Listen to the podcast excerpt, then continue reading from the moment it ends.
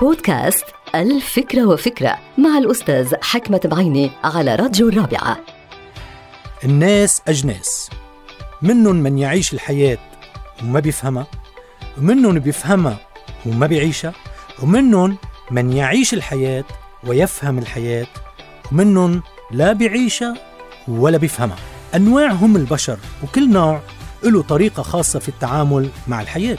بعرف شخص بيعيش الحياة فقط ولا يهتم بأسرارها ولا أهدافها.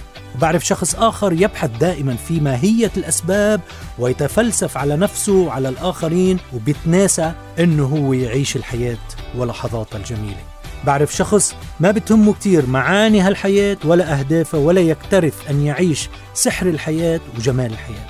ولكن بعرف شخص بيعيش الحياة وبيفهم الحياة وبيعرف كيف يعيشها. هذا النوع الأخير هو قمة الوعي الإنساني اللي بيربط لحظات وجودنا بأسرار حياتنا والعكس صحيح. فلا معنى لأي إنجاز أو نجاح أو شعور بالفرح أو المتعة إلا إذا كان مرتبطا بأهداف إنسانية سامية نعيش من أجلها. كما أنه لا معنى لأي هدف إنساني أو غاية لوجودنا كبشر.